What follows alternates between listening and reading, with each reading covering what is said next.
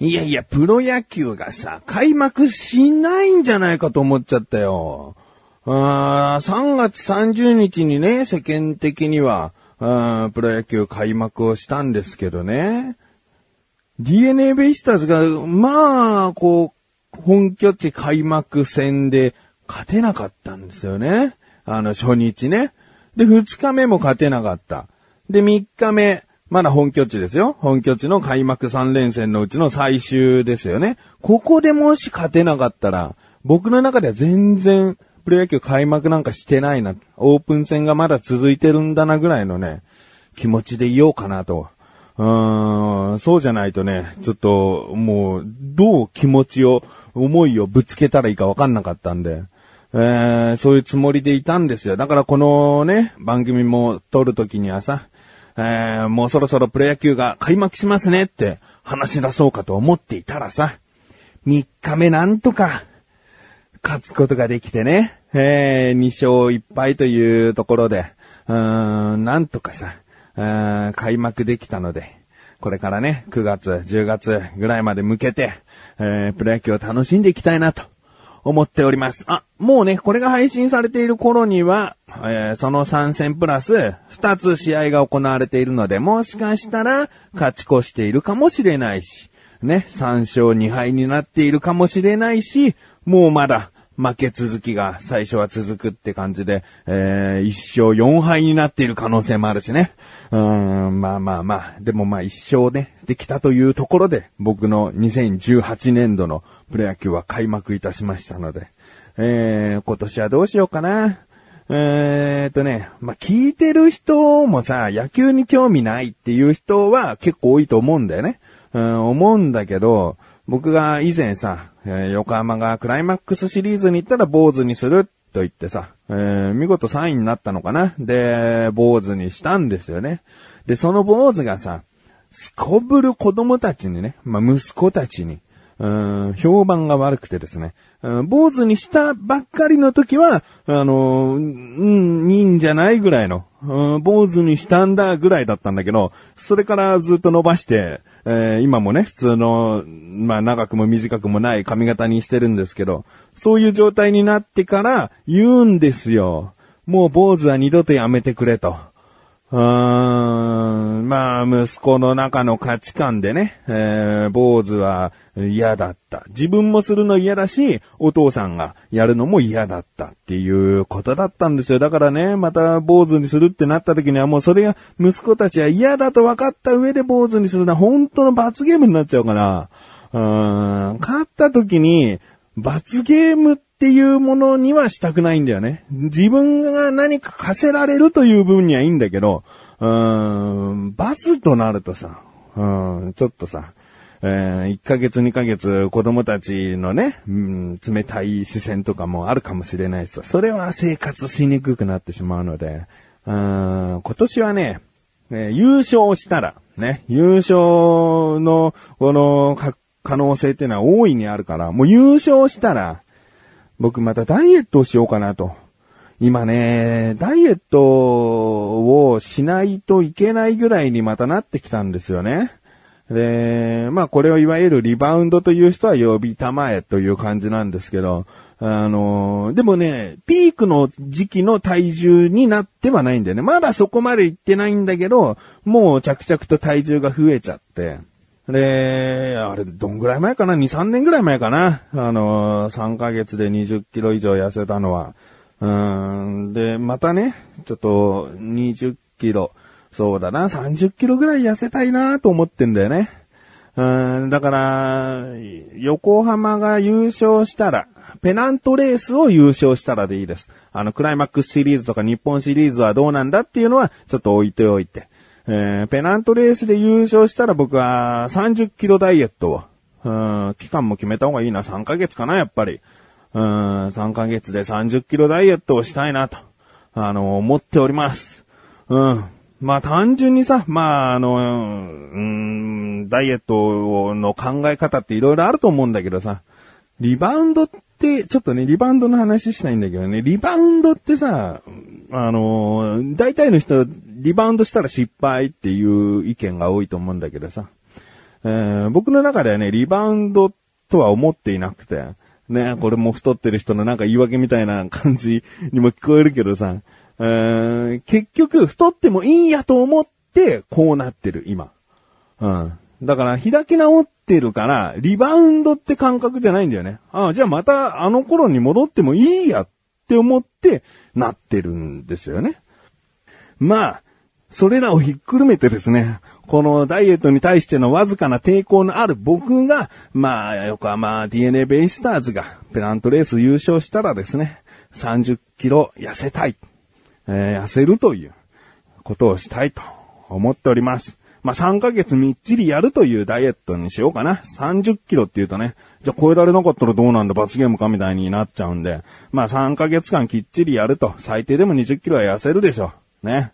えー、ということで。まあ、すごくね、実は余計なお世話なんだけど、痩せてほしいと思ってたんだよっていう人はさ、ベイスターズ応援してよ。ね、優勝したら絶対痩せますし、うーん、まあ、どうでもいいと。僕が痩せようが、ベイスターズが優勝しようが、どうでもいいと。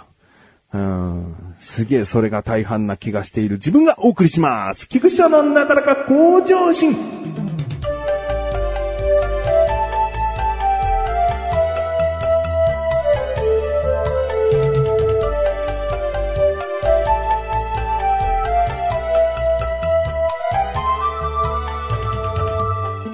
メールをお読みしたいと思います。実はね、あの前々回メールを読むと言っておいて、前回メールを読めていなかった。何なんだよ、これは、と。あの、特にね、メールをくださった方とかもね、やっぱりメールを送っていつ読まれるのかっていう、そこの部分ってね、すごくね、大事なんだよね。うん、送って半年後に読まれるとかさ、すごいな、何だったんだろう、その期間って思っちゃうじゃん。うん、で、僕は前々回に、あの、次回読みますって言ってるんだから。うん、読まなきゃダメだよ。申し訳ございません。お読みしたいと思います。なだらかネーム、天丼さん。申し訳ございません。本文、菊池さん、こんにちは。どうも、天丼です。前回の、まあ、これはもう全然前々回ぐらいかな、の配信分でオフ会をするので、ぜひいかがですかと言ってくださいました。しかし私は北海道という離島に住んでいるもので、ちょっと今回はいけません。それにまだ未成年なので、本当にすいません。かっこ、すいません。さて、この話題は少し置いておいて調べてもらいたいことがあります。ということで、コーナーに行きましょう。自力80%このコーナーは日常にある様々な疑問や質問に対して自分で調べ自分で解決していくコーナーでもあり、リスナーさんからのご相談やお悩み解決していくというコーナーです。合ってたかな？えー、ということで、メールの続きです。皆さんが常識だと思っていることかもしれませんが、えいちいちカッコで二つの表現をさせてもらいました。すいませんとすみません。どちらが正しいのですか？またどちらも合っている場合、日常などではどちらの表現を使うべきですか？ぜひ教えてください。それでは次回も楽しみにしております。オフ会参加できなくて本当に申し訳ありません。それでは長々と失礼しました。ということですね。ありがとうございます。えー、久しぶりにね、コーナーをはいやっていきたいと思いますよ。えー、ということで今回の疑問です。すいませんとすみません。どちらが正しいの？そしてどうやって使い分けるべきなの？ですね。調べてきました。ここからが答え。まずですね、すいませんとすみませんの使い分けというほどですね、二つの違いはないですね。えー、でも元々はですね、すみませんという言葉が正しい言い方らしいですね。すいませんっていうのはですね、すみませんを言いやすくしている言葉なので、まあ日常的にもちょっと言いにくい言葉を普通に言うことってあるじゃないですか。例えばじゃあ、店員さんのいらっしゃいませっていうのも、エッセイエッセイになっても、まあいらっしゃいませって聞こえるし、ちゃんといらっしゃいませって滑舌よく言えよ、あの、お客側も思わないでしょありがとうございましたっていうのも、ありがとうございましたって言っても、まあ別にそんなはっきりと言えとも思わないし、まあそうやって言葉っていうのは言いやすく、えー変化していくんですね。まあ今のは店員さんの言葉だったりするんですけど、日本語っていうのは、あの結構言いやすく、えー変換されてきて、何々の言葉がなまってきてこうなっちゃいましたみたいな、えー言葉ってね、すごくいっぱいあるんですよね。で、その中の一つにすいま、すいませんというのがあると。えーすみませんというのが元なんだけども、まあ、すみません、みまっていうのがね、ちょっとこの唇を2回タッチしなきゃいけない。唇同士を合わせなきゃいけないというところで言いにくさがあるかなと。えー、生麦、生米、生卵みたいなことですね。すみませんが言いにくいので、すいませんって言うとですね、あの、言いやすく、えー、なっているということなので、まあ僕の考え方からすればですね、本当に誠意を持って謝りたい場合はすみませんと言うべきなのかな。うん、なんかこう、すごくフランクな感じで、どこと謝っておきたいという時には、すいませんってね、えー、いう言い方になってもいいのかなと。関西だとね、すんませんとか言うもんね。うん、だからこれもすみませんからなまってきたというかね、変化してきて言いやすくなってすんませんとか、えー、すいやせんとかね、なんかそういう風な言葉とかになってきたんじゃないですかね。うん。ということでですね、まあ誠意を持って、えー、相手に対して、えー、きちんと謝りたい場合はすみませんのがいいんですけれども、まあ職場とかさ、上司とかそういう時には、えー、でもふさわしくないみたいだね。どちらも。うん。そういう時には、まあ、申し訳ありませんとか、大変失礼しましたとかね。そういった言葉で、えー、丁寧に謝った方がいいかなということなので、まあ、あくまでもね、日常的に友達だとか、うん、ちょっと、まあ、親とかね、家族とかに対しても、まあ、すいませんと、すみませんと、そういう言葉を使ってもいいのかなと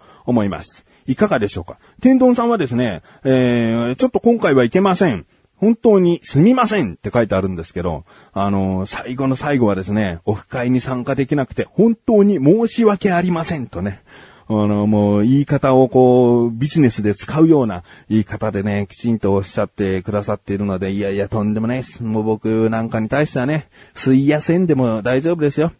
えー、天丼さんはよくメールをね、あの、ここ最近たくさんいただいているので、えー、オフ会にぜひと思ったんですけどね。北海道から、うん、未成年の方がわざわざ、こう飛行機だの、えー、電車乗り継いでだのでね、あ横浜に来てっていうのは僕から強くはやっぱり言えないので、えー、またね、えー、次の機会って言ってもいいんじゃないかな。うん。あの、昔ですね、えー、とあるリスナーさんが福岡に住んでらして、で、その時中学生ぐらいだったのかな。うん、そのリスナーさんはね。だけど、もう時間を経てですね、あの、もうお酒が飲める年になって、えー、もう2、3回ぐらいあったのかな。うん、お酒飲めない時も、10代後半の時も来て、で、お酒飲めるようになってからもまた来て、一緒に飲みながら話をしたということがあるので、まあ、この番組が長く続けば続くほどさ、あの時は天丼さん未成年だったもんねっていう話とかね、できると思うんでね。まあ次の機会、また、まあ東京、神奈川に来るという、そういった用事があった時に、ふとね、僕に声をかけてくださればですね、まあ都合が合えば、お会いできることもあるので、今回は残念ということで、次回ね、何かあった時、えー、よろしくお願いします。そしてこれからもね、えー、この番組は続いていきますので、どうかよろしくお願いします。そしてメールありがとうございます。こういった感じで日常にある様々な疑問や質問の方をお待ちしております。投稿無理なだらかご写真を選択して、どしどしとご投稿ください。以上、自力80%でした。